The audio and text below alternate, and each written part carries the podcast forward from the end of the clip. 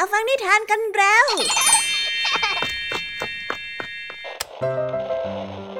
คุณกำลังรับฟังไทย PBS Radio ต่อจากนี้ไปขอเชิญทุกท่าน รับฟังรายการ นิทานแสนสนุกสุดหันษาที่รังสรรค์มาเพื่อน้องๆ ในรายการ Kiss Out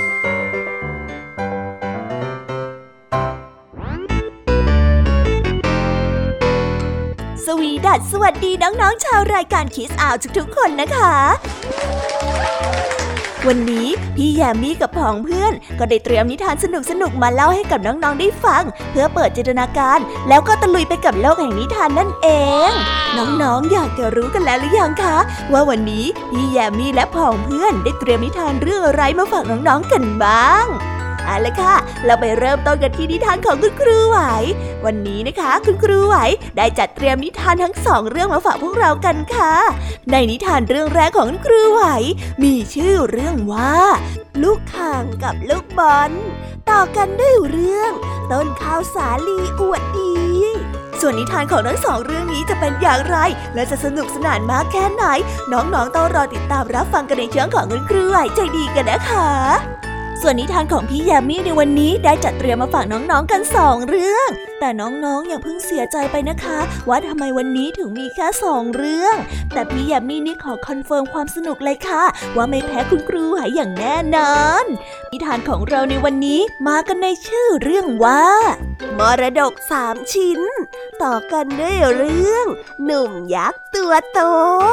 ส่วนเรื่องราวของนิทานทั้งสองเรื่องนี้จะเป็นอย่างไร จะสนุกสนานสู้คุณครูไหวเหมือนกับที่พี่ยามีบอกได้หรือเปล่านั้น น้องๆต้องไปรอติดตามรับฟังกันในช่วงพี่ยามีเล่าให้ฟังกันนะคะ นิทานสุภาษิตในวันนี้ลุงทองดีได้เห็นเจ้าจ้อยนั่งหน้าเศร้าเหมือนคนผิดหวังอะไรมา เลยได้เข้าไปพูดคุยตามประษา เลยได้ความว่าหนูแก้วนั้นได้ทุนการศึกษาแต่เจ้าจ้อยนั้นไม่ได้ลุงทองดีเลยได้ยกสำนวนคำว่า ผิดฝาผิดตัวมาฝากพวกเรากัน ส่วนเรื่องราวและความหมายของคำคำนี้จะเป็นอย่างไร น้องๆต้องรอติดตามรับฟังกันในช่วงนิทานสุภาษิตจากเจ้าจ้อยและกันลุงทองดีของพวกเรากันนะคะ และในวันนี้นะคะ พี่เด็กดีได้เตรียมนิทานเรื่อง เสื้อขาดกันหนาวมาฝากกันค่ะ ส่วนเรื่องราวของนิทานเรื่องนี้จะเป็นอย่างไร จะสนุกสนานมากแค่ไหน น้องๆ ห้ามพลาดเด็ดขาดเลยนะคะ ในช่วงท้ายรายการกับพี่เด็กดีของเราค่ะ โอ้โห เป็นยังไงกันบ้างล่ะคะ แค่ได้ยินแค่ชื่อเรื่องนิทานก็น่าสนุกแล้วใช่ไหมล่ะคะเด็กๆ พี่ยามีก็ตื่นเต้นอยากจะฟังนิทานที่น้องๆรอฟังอยู่ไม่ไหวแล้วล่ะค่ะ งั้นเอาเป็นว่าเราไปฟังนิทานทั้งหมดเลยดีกว่าไหมคะ งั้นถ้าน้องๆพร้อมกันแล้ว เราไปพร้อมกันเลยดีกว่านะคะสามสองหนึ่งไปกันเลย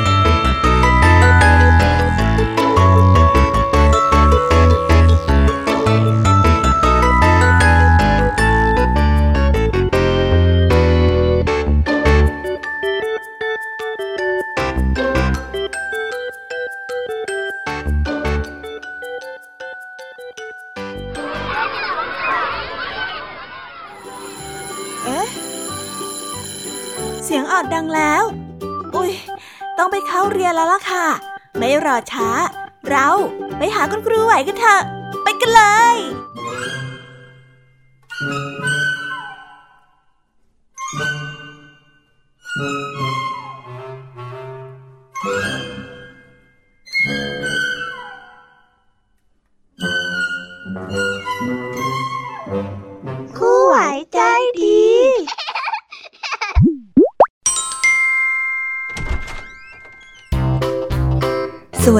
ค่ะเด็กๆ วันนี้นะคะก็กลับมาพบกับคุณครูไหวกันอีกเช่นเคยค่ะ และแน่นอนนะคะ ว่ามาพบกับคุณครูไหวแบบนี้ ก็ต้องมาพบกับนิทานที่แสนสนุกด้วยกันถึงสองเรื่อง และในวันนี้คุณครูไหวได้จัดเตรียมนิทานที่แฝงไปด้วยแง่คิดคติสอนใจมาฝากเด็กๆกันค่ะ และในนิทานเรื่องแรก ที่คุณครูไหวได้จัดเตรียมมาฝากกันนั้น มีชื่อเรื่องว่า ลูกข่างกับลูกบอล ส่วนเรื่องราวจะเป็นอย่างไร และจะสนุกสนานมากแค่ไหน เราไปติดตามรับฟังพร้อมๆกันได้เลยค่ะ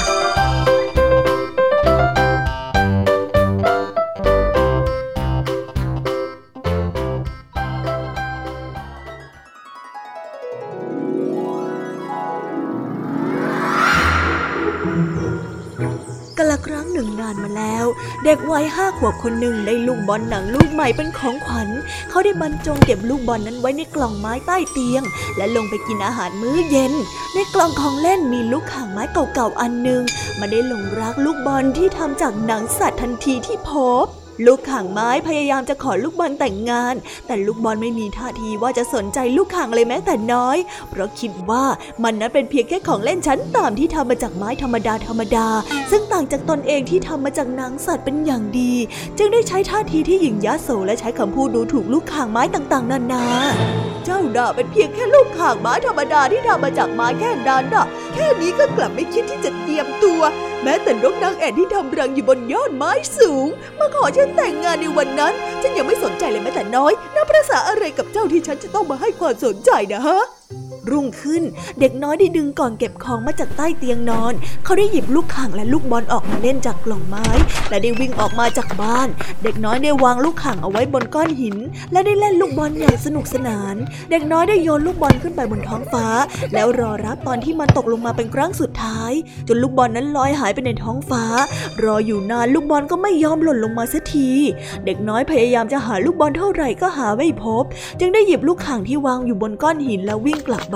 ้านและไม่เคยนึกถึงลูกบอลหนังอีกเลย ลูกข่างไม้คิดว่า ตอนนี้ลูกบอลคงไปอยู่กับนกนางแอ่นอย่างที่เคยบอก แต่ลูกข่างก็ยังคงเฝ้ารอการกลับมาของลูกบอลหนังอยู่เสมอ เมื่อไม่มีลูกบอลหนัง เด็กชายได้หันมาเล่นลูกข่างเหมือนเดิม เด็กน้อยได้แต่งแต้มลูกข่างด้วยสีสันที่สวยงาม โดยไม่รู้ว่าลูกบอลหนังนั้นกระเด็นไปตกอยู่ที่สระน้ำและมันก็แช่น้ำอยู่ในสระน้ำอย่างนั้นไม่มีผู้ใดพบเห็นอีกเลย จนกระทั่งเวลาผ่านไป 5 ปีเด็กน้อยอายุ10ขวบ เขาก็ยังมีลูกข่างไม้เป็นของเล่นชิ้นโปรดเช่นเดิม ตอนนี้ลูกข่างไม้ได้ถูกทาสีเป็นสีทองสวยงาม เด็กชายได้เล่นลูกข่างไม้อยู่ที่หน้าบ้าน เขาได้ปาลูกข่างไม้ให้หมุนอยู่ที่พื้น เมื่อลูกข่างได้หมุนด้วยความรวดเร็ว สีสันและลวดลายที่อยู่บนตัวของมันนั้นดูสวยงามมาก เด็กชายได้หยิบลูกข่างไม้ขึ้นมา แล้วพันด้วยเชือกอีกครั้ง ปามันลงบนพื้นอย่างสุดแรง แต่แทนที่ลูกข่างไม้จะหมุนลงบนพื้น กลับกระแทกลงไปที่ก้อนหิน และกระเด็นหายไป มันได้กระเด็นตกลงไปที่ถังขยะโดยที่ไม่มีใครรู้ และในวันนั้นคนรับใช้ในบ้านของเด็กน้อย ก็มาพบกับลูกบอลในสระน้ำโดยบังเอิญ จึงได้หยิบขึ้นมา แต่ตอนนี้หนังที่เคยสวยงามของลูกบอลได้เปื่อยผุพังไปเสียแล้ว มันดูโทรมมาก มากจนคนรับใช้เห็นว่ามันไม่น่าจะใช้งานได้แล้ว คนรับใช้ได้นำลูกบอลไปทิ้งในถังขยะใบเดียวกับที่ลูกข่างตกลงมาโดยบังเอิญ เมื่อลูกข่างไม้ได้เห็นลูกบอลก็จำได้ในทันที ตอนนี้มันคิดว่ามันนั้นสวยงามและดูดีมากกว่าเมื่อก่อน ลูกข่างจึงคิดว่า หากมันขอลูกบอลแต่งงานอีกครั้ง คงจะไม่ถูกปฏิเสธอีก แต่ปรากฏว่าเมื่อห้าปีก่อนเป็นยังไง ตอนนี้ก็ยังคงเป็นอย่างนั้น เพราะว่าลูกบอลหนังก็ยังคงดูถูกมันเป็นเพียงแค่ลูกข่างไม้ธรรมดาธรรมดาเท่านั้น เจ้านี่ยังไงนะ ฉันเคยบอกแล้วไงว่าเจ้าน่ะเป็นเพียงแค่ของเล่นธรรมดาธรรมดาไม่คู่ควรกับบอลที่ทำมาจากหนังสัตว์อย่างดีเหมือนฉันหรอก เจ้าน่ะเลิกคิดเลิกฝันแบบลมๆแรงๆได้แล้ว ลูกข่างไม้ได้มองดูสภาพลูกบอลที่ไม่ต่างอะไรไปจากขยะและได้กล่าวว่า เวลาห้าปีนี้ไม่ได้ทำให้นิสัยหยิ่งยโสอวดดีของเจ้าเปลี่ยนไปเลยแม้แต่น้อย เจ้ายังเฝ้าภูมิใจถึงชาติกำเนิดอันสูงสักแม้ว่าตัวเองจะอยู่ในสภาพที่ตกต่ำเช่นนี้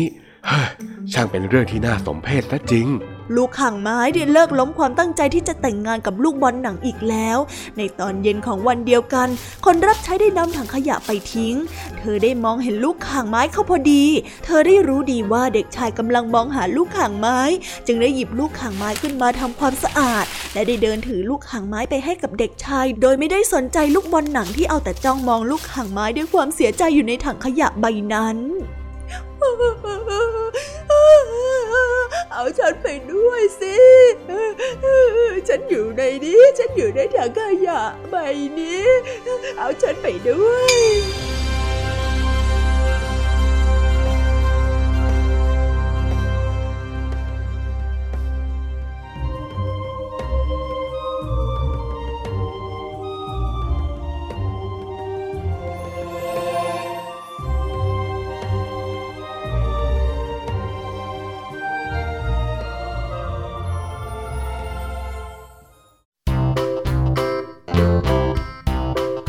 แล้วก็จบกันไปเป็นที่เรียบร้อยแล้วนะคะสำหรับนิทานในเรื่องแรกของคุณครูไหว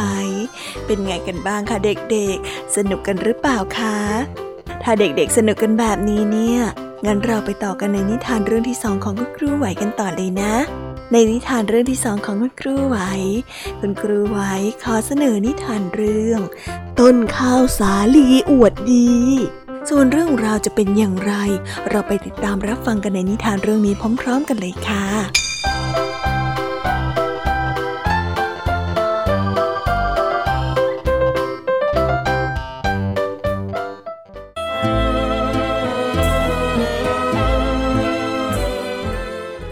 กันละครั้งหนึ่งนานมาแล้ว ณ ทุ่งหญ้าแห่งหนึ่งมักจะมีลมพายุพัดอยู่เสมอๆ ที่ทุ่งหญ้าแห่งนั้นมีต้นพืชนานาชนิดงอกงาม มีต้นข้าวบาเล่และต้นข้าวโอ๊ก ที่เมล็ดของมันทั้งสองดึงดูดให้นกนานาพันธุ์แวะเวียนมายังทุ่งหญ้าแห่งนี้อยู่เป็นประจำ เพื่อมาลิ้มรสชาติที่แสนหวานหอมของมัน นกที่มากินข้าวบาเล่และข้าวโอ๊กก็จะถ่ายมูลซึ่งเป็นปุ๋ยชั้นดีให้กับข้าวโพดและต้นหลิวที่ชอบบังแดดและพายุให้กับมันด้วยความพึ่งพาและช่วยเหลือซึ่งกันและกันทำให้มันทั้งสี่สามารถเอาตัวรอดจากแรงลมของพายุได้ทุกครั้งจนกระทั่งวันหนึ่ง มีเมล็ดข้าวที่นกตัวหนึ่งได้ถ่ายมูลทิ้งเอาไว้ เมล็ดข้าวเมล็ดนั้นจะเจริญงอกงามเป็นต้นข้าวสาลีที่มีราคาสูง มันได้งอกงามในทุ่งหญ้าแห่งนั้นด้วยความภาคภูมิใจ ข้าวสาลีมักจะอวดตัวเองกับข้าวบาเล่ข้าวโอ๊กแล้วข้าวโพด และต้นหลิวเสมอว่า ฉันเนี่ย เป็นพืชที่มีค่ามนุษย์ก็ต่างอยากจะได้มันเพื่อไปกินเป็นอาหาร ไม่เหมือนกับพวกเจ้าที่ไม่มีใครต้องการฮะไม่รู้จักพึ่งพาตัวเองด้วยซ้ำเฮ้ดีแต่พึ่งพาคนอื่นไปวันๆเอาแต่ลู่ไปตามลมลู่ไปลู่มา ไม่รู้จักยืนต้นอย่างสง่าผ่าเผยบ้างเลยการที่พวกเราลูกไปตามแรงลมนั้น ไม่ใช่ว่าเราจะไม่สง่างามแต่อย่างใด แต่เป็นเพราะว่าการที่รู้จักเอ็นไปตามลมนั่นแหละ ที่ทำให้พวกเราอยู่รอดจนมาทำให้เจ้าดูถูกในวันนี้ และการที่พวกเราพึ่งพากันก็ไม่ได้หมายความว่าพวกเราอ่อนแอ หากแต่เป็นการเกื้อกูลกันต่างหากเล่า ต้นหลิวซึ่งเป็นพี่ใหญ่ในทุ่งหญ้าแห่งนั้นได้กล่าวกับต้นข้าวสาลี แม้ว่าข้าวสาลีจะได้ยินต้นหลิวพูดทุกถ้อยคำก็ตาม แต่มันก็ทำท่าทางเหมือนไม่ได้ยินอะไร มันได้ชูลำต้นตั้งตรง เพราะมันคิดว่าการกระทำเช่นนั้น จะแสดงให้เห็นถึงความสง่าผ่าเผยของมัน โดยที่ไม่รู้เลยว่าการกระทำเช่นนั้นจะนำภัยมาให้แก่ตัวเอง หลายวันผ่านไป ท้องฟ้าที่เคยสดใสได้เริ่มมืดคลึ้ม เพราะว่าถูกปกคลุมไปด้วยเมฆฝน ลมที่เคยพัดอย่างช้าๆได้เริ่มเคลื่อนไหวอย่างรุนแรงขึ้นทีละน้อยทีละน้อย ข้าวบาเล่ข้าวโอ๊ตข้าวโพดและต้นหลิว ต่างรู้ดีว่านี่เป็นสัญญาณเตือนว่าพายุใหญ่กำลังจะมา ทั้งสี่ได้เริ่มหมอบและหุบใบอย่างรวดเร็ว เอ๊ะพวกเจ้าเป็นอะไรกันน่ะทำไมถึงทำท่าเหมือนกับคนขี้ขลาดแบบนั้นน่ะ ลมพัดแรงแค่นิดหน่อย พวกเจ้าก็ตัวสั่นกันแล้วล่ะเนี่ยเฮ้ยไม่ไหวไม่ไหวข้าวสาลีได้กล่าวดูถูกการกระทำของทั้งสี่ โดยที่ไม่มีท่าทีว่าจะทำตามเลยแม้แต่น้อย มันได้คิดว่าลมเพียงแค่นี้ไม่สามารถทำอะไรมันได้ ในไม่ช้าลมนั้นก็ได้เริ่มพัดแรงขึ้น และเม็ดฝนได้เริ่มตกลงมาอย่างหนักต้นหลิวได้ลูกไปตามแรงลม เพื่อกันลำต้นหักโค่น ส่วนที่เหลือก็หุบใบและหมอบราไปกับพื้นเพื่อหลบเม็ดฝน เว้นแต่เพียงต้นข้าวสาลีที่ไม่มีท่าทางเกรงกลัวเลยแม้แต่น้อย มันคิดว่าการกระทำแบบพืชชนิดอื่น ๆ ไม่เหมาะสมที่จะเป็นพืชชั้นดี มันจึงยังคงยืนลำต้นตั้งตรงต้านทานแรงลมอย่างไม่เกรงกลัว อย่าทำเช่นนั้นเลยศักดิ์ศรีน่ะไม่ได้ช่วยให้เจ้าอยู่รอดหรอกนะข้าที่มีความแข็งแรงกว่าเจ้ายังรู้จักลูกไปตามแรงลมเลย นี่ แล้วเจ้าน่ะเป็นแค่กอข้าวต้นเล็ก ๆ เจ้าจะไปเอาตัวรอดด้วยการทำแบบนี้ได้อย่างไรกัน ต้นหลิวได้ส่งเสียงเตือนต้นข้าวสาลีด้วยความหวังดี แต่มันก็ไม่สนใจคำเตือนแต่อย่างใด แต่กลับคิดว่านั่นเป็นการดูถูกข้าไม่เชื่อเจ้าหรอกข้าเอาอยู่น่ะ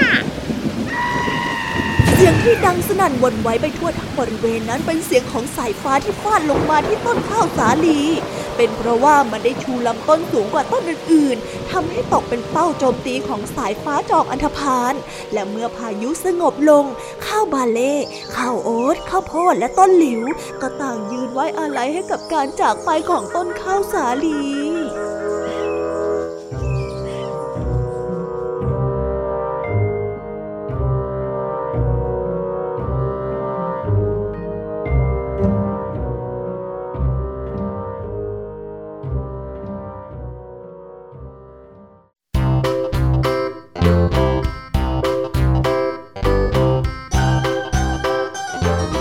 แล้วก็จบกันไปเป็นที่เรียบร้อยแล้วนะคะสำหรับนิทานทั้งสองเรื่องของคุณครูไหว เป็นยังไงกันบ้างล่ะคะเด็กๆ วันนี้เนี่ยสนุกจุใจกันหรือเปล่าเอ่ยมีเด็กๆหลายคนเลยนะคะที่ยังไม่จุใจกัน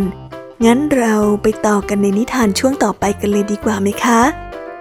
เอาละค่ะ งั้นเราไปต่อกันในนิทานช่วงต่อไปกับช่วงพี่ยามีเล่าให้ฟังกันเลยนะคะ แต่สำหรับตอนนี้เนี่ย เวลาของคุณครูไหวก็ได้หมดลงไปแล้ว งั้นครูไหวต้องขอตัวลากันไปก่อนแล้วนะคะ สวัสดีค่ะ บ๊ายบาย แล้วพบกันใหม่นะคะเด็กๆ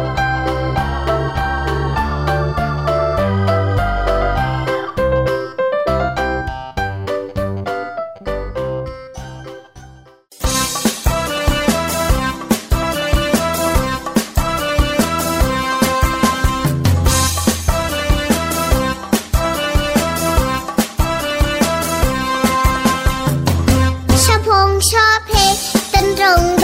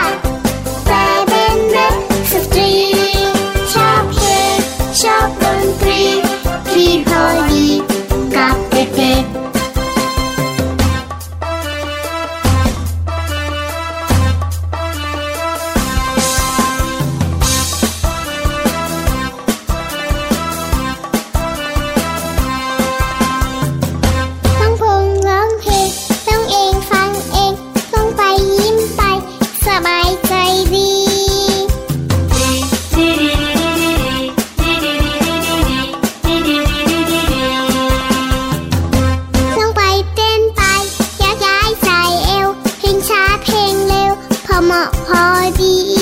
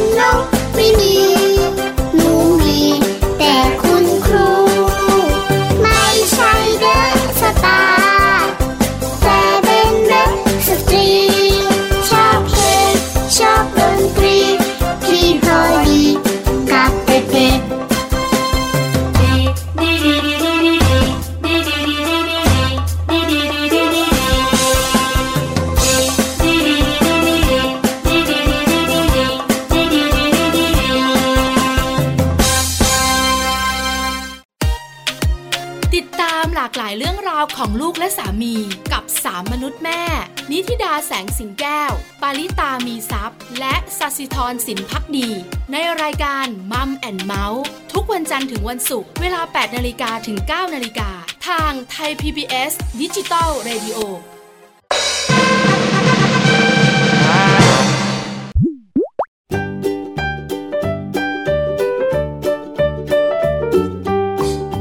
สวีดัสสวัสดีค่ะ น้อง ๆ ที่น่ารักทุกๆคนของพี่แยามีนะคะ ก็เปิดรายการมาพร้อมกับเสียงอันสดใสของพี่ยามีกันอีกแล้ว และวันนี้ค่ะนิทานเรื่องแรกที่พี่ยามีได้จัดเตรียมมาฝากน้องๆนนั้น มีชื่อเรื่องว่ามรดกสามชิ้นส่วนเรื่องราวจะเป็นอย่างไรจะสนุกสนานมากแค่ไหน เราไปติดตามรับฟังพร้อม ๆ กันได้เลยค่ะ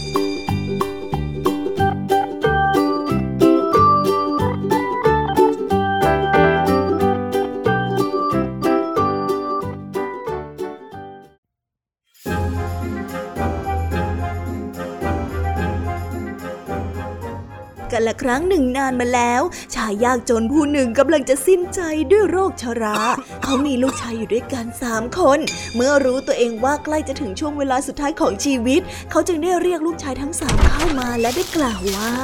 พ่อเป็นเพียงคนแก่จนจนๆเท่านั้น ไม่มีสมบัติอะไรจะเป็นมรดกให้แก่พวกเจ้าได้ พ่อมีของเพียงสามอย่าง และคิดว่าหากว่าเจ้ารู้วิธีที่จะนำมันไปใช้ มันก็น่าจะนำความมั่งคั่งมาให้แก่พวกเจ้าได้ อ้าว รับไปนะ กล่าวจบ ชายชาราจึงได้มอบไก่ตัวหนึ่งให้กับลูกชายคนโต มอบเขียวเล่มหนึ่งให้กับลูกชายคนรอง และมอบแมวตัวหนึ่งให้กับลูกชายคนเล็ก หลังจากที่ชายชาราได้สิ้นใจ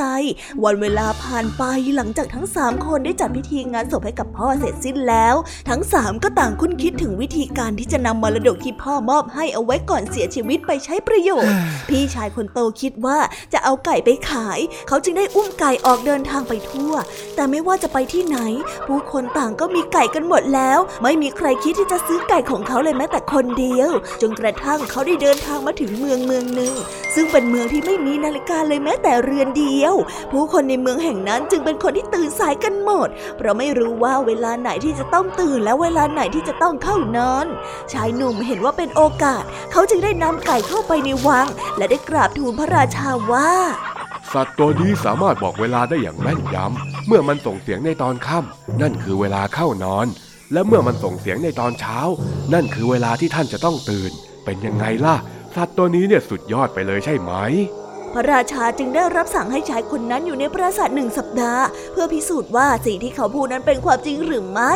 หลังจากนั้นเป็นต้นมา ผู้คนในเมืองก็ต่างตื่นขึ้นมาทำงานกันตรงเวลา และทำให้เมืองนั้นเป็นระเบียบเรียบร้อยมากขึ้น พระราชาจึงทรงแลกเปลี่ยนไก่ตัวนั้นกับเงินทองเท่าที่ลาตัวหนึ่งจะสามารถบรรทุกได้ให้กับชายผู้นั้น ชายหนุ่มจึงได้นำทองกลับบ้าน เพื่อไปอวดน้องชายทั้งสองคน น้องชายคนรองได้ออกเดินทางจากบ้าน เพื่อนำเขียวของเขาไปขาย แต่ไม่ว่าเขาจะไปถึงที่ใด ผู้คนก็มีเขียวกันหมดแล้ว เขาจึงได้เดินทางมาถึงเมืองเมืองหนึ่งซึ่งเต็มไปด้วยไร่ข้าวโพดแต่ว่าในเมืองนั้นไม่มีใครใช้เขียวเกี่ยวข้าวโพดกันเลย ต่างก็ใช้ปืนใหญ่กันบ้างทำให้เก็บเกี่ยวข้าวโพดได้ช้า ชายหนุ่มจึงได้เดินถือเขียวเข้าไปในวัง และได้กราบทูลพระราชาว่า นี่คือเคียววิเศษ มันช่วยเก็บเกี่ยวข้าวโพดในไร่ได้อย่างรวดเร็วเลยล่ะ ระราชาจึงทรงทำการทดสอบโดยการให้ชายผู้นั้นเกี่ยวข้าวโพดตันหนึ่งภายในวันเดียวแต่ปรากฏว่าเขาสามารถเกี่ยวได้หมดภายในครึ่งวันเท่านั้นพระราชาจึงทรงขอแลกเคี้ยวกับทองคำเท่าม้าตัวหนึ่งบรรทุกได้ พี่ชายคนรองจึงได้นำทองคำกลับมาอวดที่บ้าน น้องชายคนเล็กจึงได้อุ้มแมวของเขาออกไปขายบ้าง แต่ทว่าไม่เพียงไม่มีใครต้องการแมวเท่านั้น ทุกคนต่างก็นำลูกแมวที่เกิดใหม่ไปถ่วงน้ำกันทั้งนั้น เพราะว่ามันแพร่ลูกแพร่หลานได้เร็วมากชายหนุ่มจึงได้นั่งเรือข้ามฟากไปยังเมืองเมืองหนึ่งที่อยู่บนเกาะกลางทะเล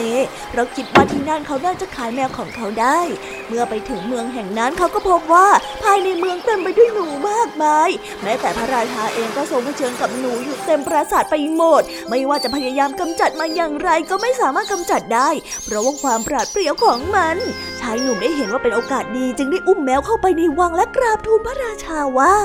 แมวตัวนี้เป็นแมวที่ว่องไวกว่าหนู มันสามารถจับหนูทุกตัวที่อยู่ในปราสาทแห่งนี้ได้พะยะค่ะ พระราชาทรงไม่เชื่อว่ามีสัตว์ตัวใดที่จะว่องไวไปกว่าหนูอีก จึงได้รีบให้ชายหนุ่มพิสูจน์ และทันทีที่เขาปล่อยแมวลงที่พื้น มันก็วิ่งไปจับหนูได้มากมายภายในเวลาไม่ถึงอึดใจ พระราชาจึงได้ขอแลกแมวตัวนั้นกับทองคำที่วัวหนึ่งตัวจะบรรทุกได้ เขาจะได้นำทองคำกลับบ้าน แล้วทั้งสามคนก็ช่วยกันสร้างสุสานขนาดใหญ่ ให้แก่ผู้ที่เป็นบิดาด้วยทองคำที่เขาหามาได้ จากมรดกที่พ่อของเขาให้เอาไว้ และยังเหลือทองคำอีกมากมายที่จะทำให้ทั้งสามคนอยู่อย่างสบายไปจนชั่วชีวิต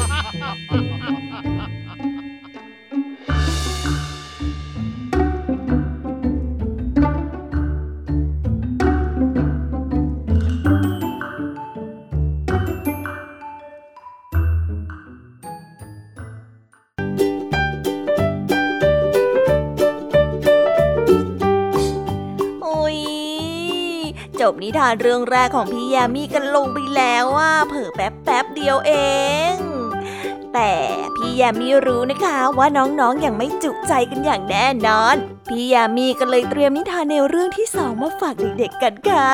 ในนิทานเรื่องที่สองนี้ มีชื่อเรื่องว่าหนุ่มยักษ์ตัวโต ส่วนเรื่องราวจะเป็นอย่างไร และจะสนุกสนานมากแค่ไหน เราไปรับฟังพร้อม ๆ กันได้เลยค่ะ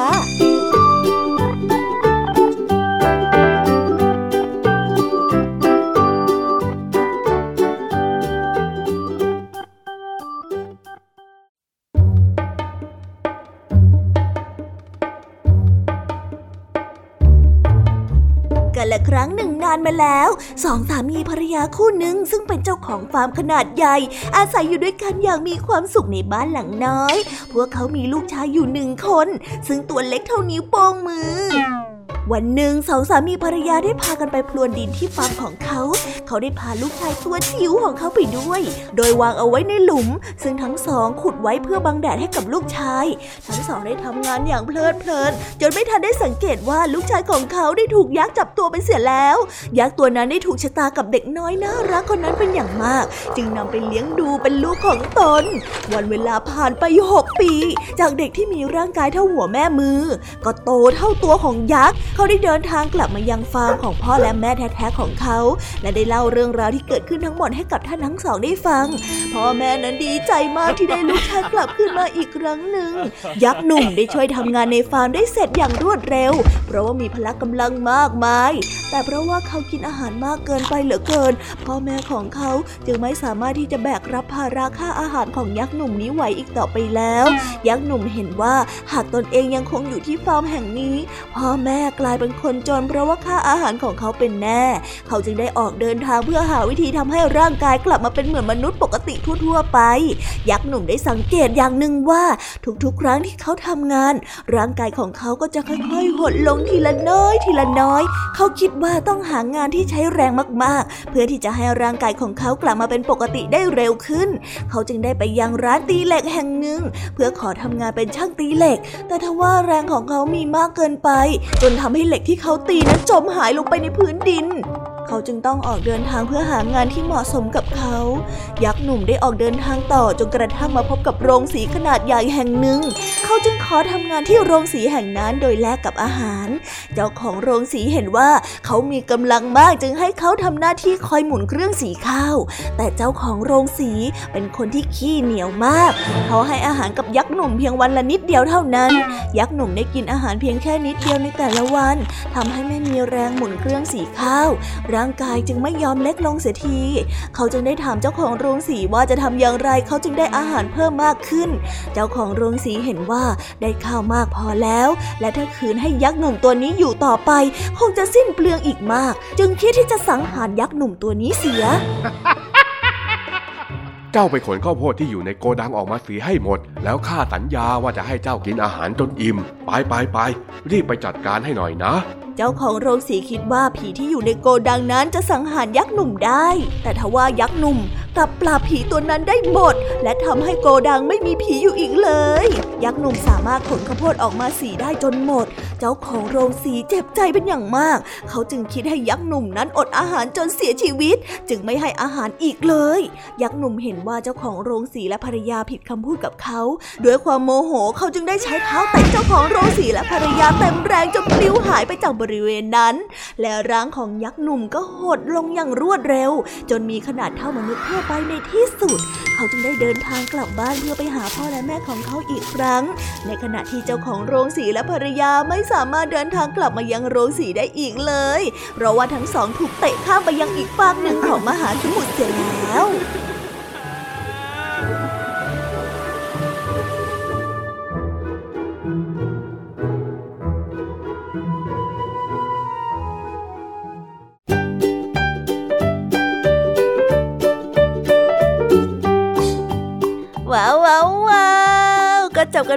เรียบร้อยแล้วนะคะสำหรับนิทานของพี่ยามีเป็นไงกันบ้างคะเด็กๆ ได้ข้อคิดหรือว่าคติสอนใจอะไรกันไปบ้าง อย่าลืมนำไปเล่าให้กับเพื่อนๆที่โรงเรียนได้รับฟังกันด้วยนะคะ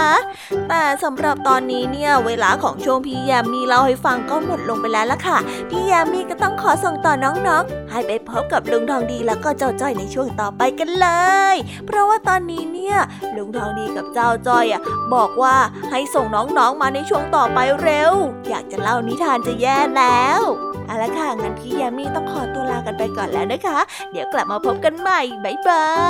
ย ไปหาลุงทองดีกับเจ้าจอยกันเลยค่ะ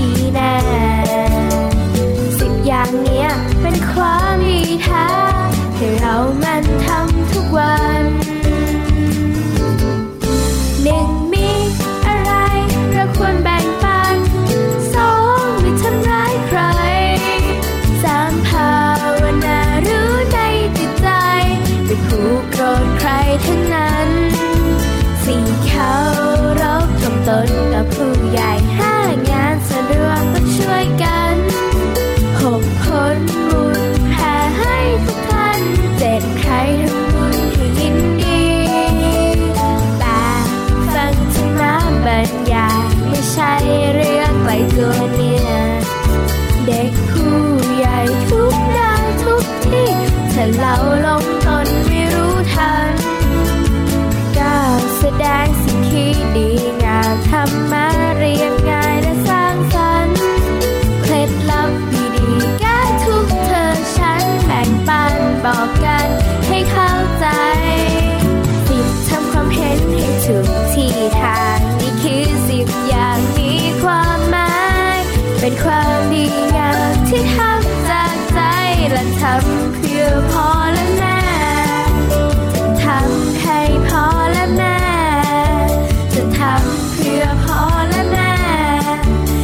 ทำด้วยใจจริงแท้ This is Thai PBS Podcast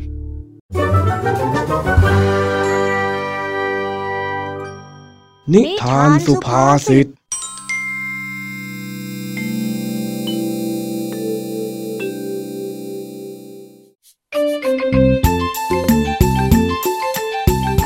วันนี้เจ้าจ้อยนั่งหงอยๆอยู่ที่หน้าบ้าน ท่าทางดูไม่มีกระจิตกระจายจะทำอะไร ลุงทองดีที่ผ่านมาเห็นจึงได้แวะเข้าไปถามถ่ายว่าเกิดอะไรขึ้น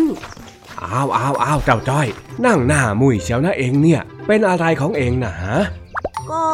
ไม่รู้ว่าจะก็ไม่รู้ว่าจะบอกลุงยังไงอะอ้าวเป็นอะไรก็ต้องบอกได้สิ จะไม่รู้ได้ยังไงกัน นี่มันเรื่องของเองนะเนี่ย ก็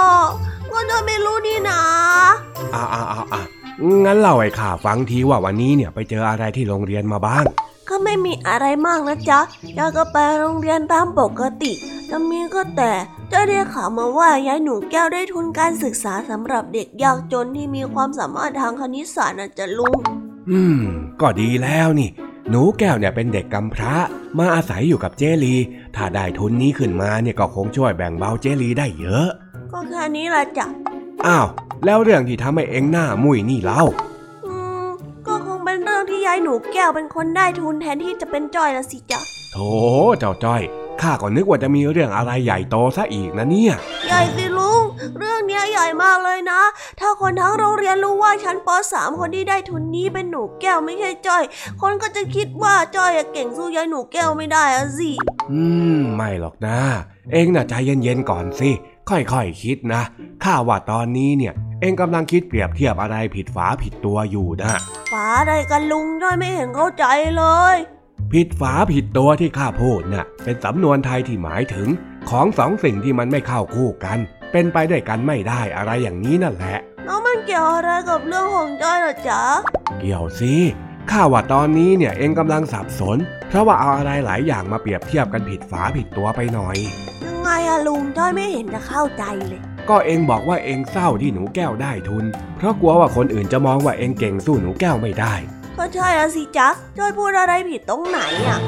งั้นเองลองบอกข้าใหม่สิทุนที่หนูแก้วได้น่ะชื่อทุนว่าอะไรนะ ก็ทุนการศึกษาสำหรับเด็กยากจนที่มีความสามารถทางคณิตศาสตร์ยังไงล่ะจ๊ะ อะ มาดูเป็นข้อข้อๆนะ เองน่ะยากจนไหมถ้าเทียบกับหนูแก้วแล้วน่ะ ก็ไม่ยากจนเท่าไหร่จ้ะแม่จ้อยก็ทำงานพ่อจ้อยก็ทำงานส่งเงินมาบ้านจ้อยก็ไม่น่าจะจนนะจ๊ะแล้วเรื่องความสามารถทางคณิตศาสตร์เนี่ย หนูแก้วเขาเก่งไหม ก็เก่งนะจ๊ะ แต่ก็พอๆกับจ้อยนั่นแหละน่ะไม่เห็นจะพิสูจน์ได้เลยว่าใครเก่งกว่ากันน่ะ อันนั้นมันไม่ใช่ประเด็นหรอกเจ้าจ้อย เองตอบข้าอีกทีนึงนะ ว่าทุนนั้นน่ะมันชื่อทุนอะไร ก็ทุนการศึกษาเด็กยากจนที่มีความสามารถทางคณิตศาสตร์ยังไงล่ะลุง ถามบ่อยจังเลยเนี่ยเอาเอาเอาใจเย็นๆก่อน หนูแก้วน่ะฐานะยากจน แถมยังมีความสามารถทางคณิตศาสตร์ใช่ไหม ใช่จ้ะ เองน่ะไม่จน แต่ก็มีความสามารถทางคณิตศาสตร์ใช่ไหม ก็ใช่อีกนั่นแหละจ้ะ แล้วมันไปเกี่ยวอะไรกับคนที่เขาจะมองว่าเองเก่งสู้หนูแก้วไม่ได้แล้ว เองเอามาคิดเปรียบเทียบผิดฝาผิดตัวไปหมด ถ้าเองอยากได้ทุนมากนัก เองก็ไปทำตัวเองให้ยากจนกว่าหนูแก้วสิ เอาไหมล่ะแบบนั้นน่ะเออ ก็ก็ไม่อาจารย์ เห็นไหมเนี่ย ถ้าจะเทียบให้ถูกเนี่ยก็ต้องเทียบให้ครบด้วย ทั้งจนทั้งเก่ง คนให้ทุนเน่ยเขาอยากจะให้เด็กที่ทั้งจนทั้งเก่ง ส่วนเองน่ะเก่งอย่างเดียว ไม่จนก็เลยไม่ได้ทุน แล้วจะมานั่งคิดฟุ้งซ่านทำไมกันเนี่ย โอ้ลุงน้องดีก็ใจเย็นๆสิ เรื่องแค่นี้เองจะว่าไปก็น่ายินดีกับยายหนูแก้วนะนะนะลุงน้องดีใจเย็นก่อนเฮ้ยก่อนนะข้าเนี่ยมันไส้เองจริงเฮ้คนเรามันก็ต้องมีคิดผิดกันบ้างสิใจเย็นๆก่อนนะนะนะนะนะนะๆเฮ้ยเฮ้ยไปละข้าไปทำกับข้าวกินดีกว่า เสียเวลาจริง ๆ คุยกับเองเนี่ยอะลุงน้ องดีอย่าบ่นใจสิจอยแค่เข้าใจผิดไปเองอะโหเป็นชุดเลยเฮ้ยไม่ต้องเลยเองอะข้าไปแล้วอาหารเราจอยด้วย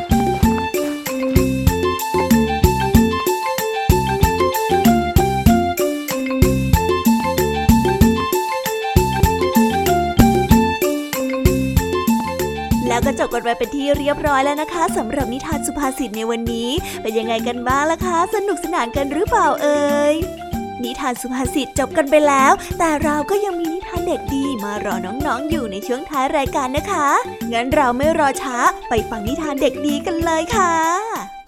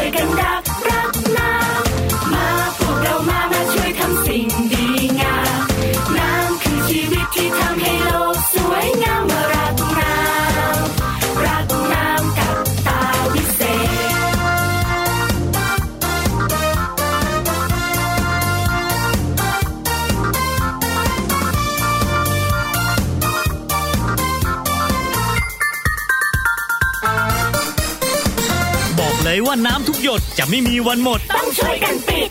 ดื่มน้ำให้หมด ปิดน้ำให้สนิทจะไม่วิกฤตต้องช่วยกันปิด ไม่เหลือน้ำทิ้ง ไม่ทิ้งน้ำเสียบอกกันเคลียร์ต้องช่วยกันปิด เราคิดก่อนใช้เราใช้แล้วคิดใครลืมเราสกิดให้ช่วยกันปิดปิดปิด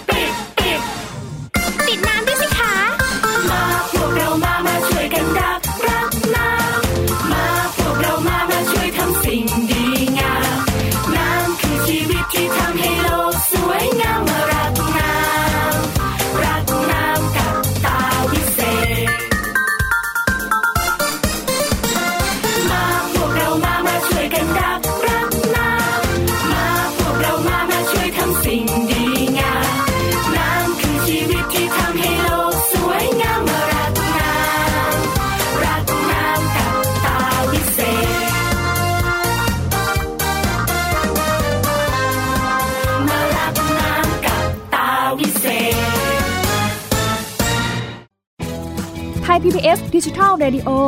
Infotainment for All สถานีวิทยุดิจิทัล จากไทย PBS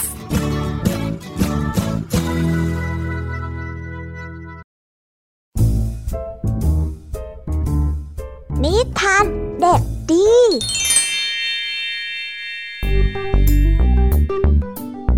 สวัสดีครับน้องๆ วันนี้ก็กลับมาพบกับพี่เด็กดีกันอีกแล้ว และแน่นอนว่ามาพบกับพี่เด็กดีแบบนี้ ก็ต้องกลับมาพบกับนิทานที่แสนสนุกกันในช่วงท้ายรายการ และวันนี้นะครับ พี่เด็กดีก็ได้เตรียมนิทานเรื่อง เสื้อขาดกันหนาวมาฝากกัน ส่วนเรื่องราวจะเป็นอย่างไร ถ้าน้องๆออยากจะรู้กันแล้ว งั้นเราไปติดตามรับฟังกันได้เลยครับ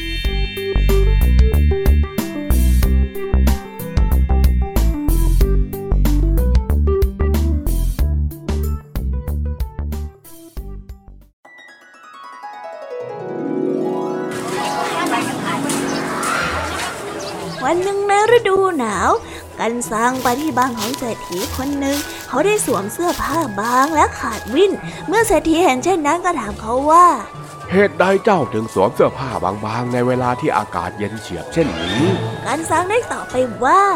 เนื้อผ้าของข้าจะให้ความเย็นสบายในฤดูร้อน แล้วก็ให้ความอบอุ่นในฤดูหนาวนะ่ะท่านไม่ต้องเป็นห่วงข้าหรอกเศรษฐีจึงได้ขังกันซังไว้ในโรงโม่ของเขาเพื่อทดสอบคุณภาพของเสื้อผ้าเหล่านั้น เมื่อกลับมาที่โรงโม่อีกครั้งหนึ่งในวันรุ่งเช้า เขาก็พบว่ากันซังนั้นกำลังเหงื่อออกท่วมตัว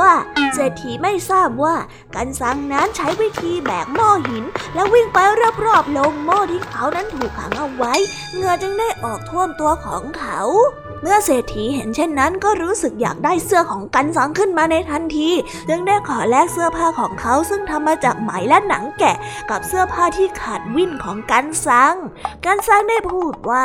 ผู้ใดก็ตามที่สวมใส่เสื้อผ้าของข้าจะสามารถท่องเที่ยวไปในสวรรค์นรก และรอบโลกมนุษย์ได้ หากท่านต้องการเสื้อผ้าของข้า ท่านก็ต้องให้ม้าแก่ข้าหนึ่งตัวนะ เศรษฐีได้ตอบตกลง ชายทั้งสองจึงจะแลกเปลี่ยนเสื้อผ้ากัน หลังจากนั้นเศรษฐีก็สั่งให้กันซังปิดประตูขังตัวเองไว้ในโรงโม่ เพื่อไม่ให้ผู้ใดล่วงรู้อำนาจวิเศษของเสื้อชุดนั้น กันซังจึงได้ขี่ม้าตัวใหม่ที่ได้จากเศรษฐีออกไปจากบ้านเศรษฐีอย่างมีความสุข ทั้งยังสวมเสื้อผ้าอันแสนงดงามของเศรษฐีไปด้วย ในวันรุ่งขึ้นเมื่อลูกชายของเศรษฐีได้เปิดประตูโรงโม่ก็พบบิดาของเขานอนเอกเขนกและยิ้มอยู่ในนั้น บุตรชายคิดว่าบิดาได้ยิ้มเพราะว่ากำลังฝันหวาน แต่เมื่อเข้าไปดูใกล้ๆก็พบว่าบิดานั้นแข็งแล้วก็เสียชีวิตเพราะความเหน็บหนาวไปเสียแล้ว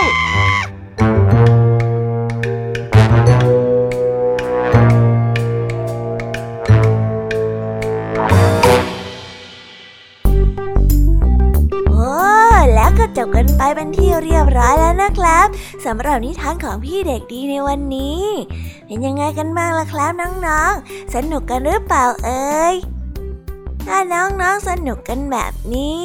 เอาไว้วันหลังพี่เด็กดีจะจัดเตรียมนิทานที่แสนสนุกแบบนี้มาฝากกันอีกนะครับ แต่สำหรับวันนี้เวลาของพี่เด็กดีก็หมดลงไปแล้ว พี่เด็กดีก็ต้องขอตัวลาน้องๆกันไปก่อน แล้วพบกันใหม่นะครับ สวัสดีครับ บ๊ายบาย เป็นเด็กดีของคุณพ่อคุณแม่นะครับ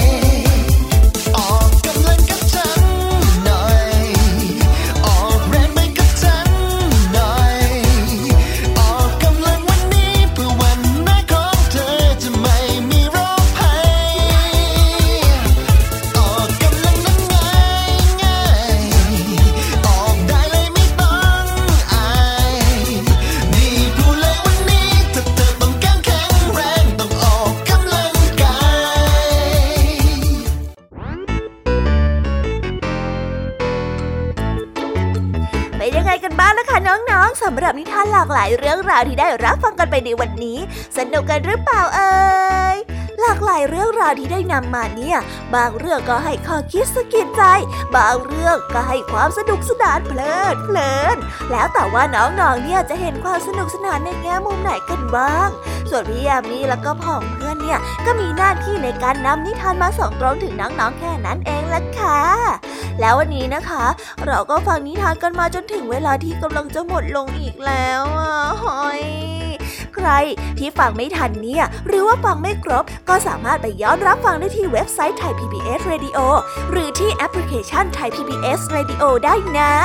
ถึงเวลาที่จะต้องกล่าวคำลาแล้วล่ะค่ะ พี่ยามีต้องคิดถึงน้องๆอีกแน่เลย แต่ไม่ต้องห่วงนะคะน้องๆ พี่ยามีเนี่ยขอสัญญาเลยว่า จะกลับมาพบกันใหม่พร้อมกับนิทานที่แสนสนุกแบบนี้กันอีกแน่นอนค่ะน้องๆ อย่าลืมนำข้อคิดดีๆ ที่ได้จากการรับฟังนิทานที่แสนสนุกของคุณครูไหว พี่ยามีลุงทองดีและก็จ้าจ้อย และก็นิทานจากพี่เด็กดีในวันนี้ไปใช้กันด้วยนะคะ เด็กๆ เอาไว้พบกันใหม่ในวันพรุ่งนี้นะสำหรับวันนี้พี่ยามีต้องขอตัวลากันไปก่อนแล้วล่ะค่ะ สวัสดีค่ะ บ๊ายบายนะคะนังนงและพบกันใหม่ค่ะ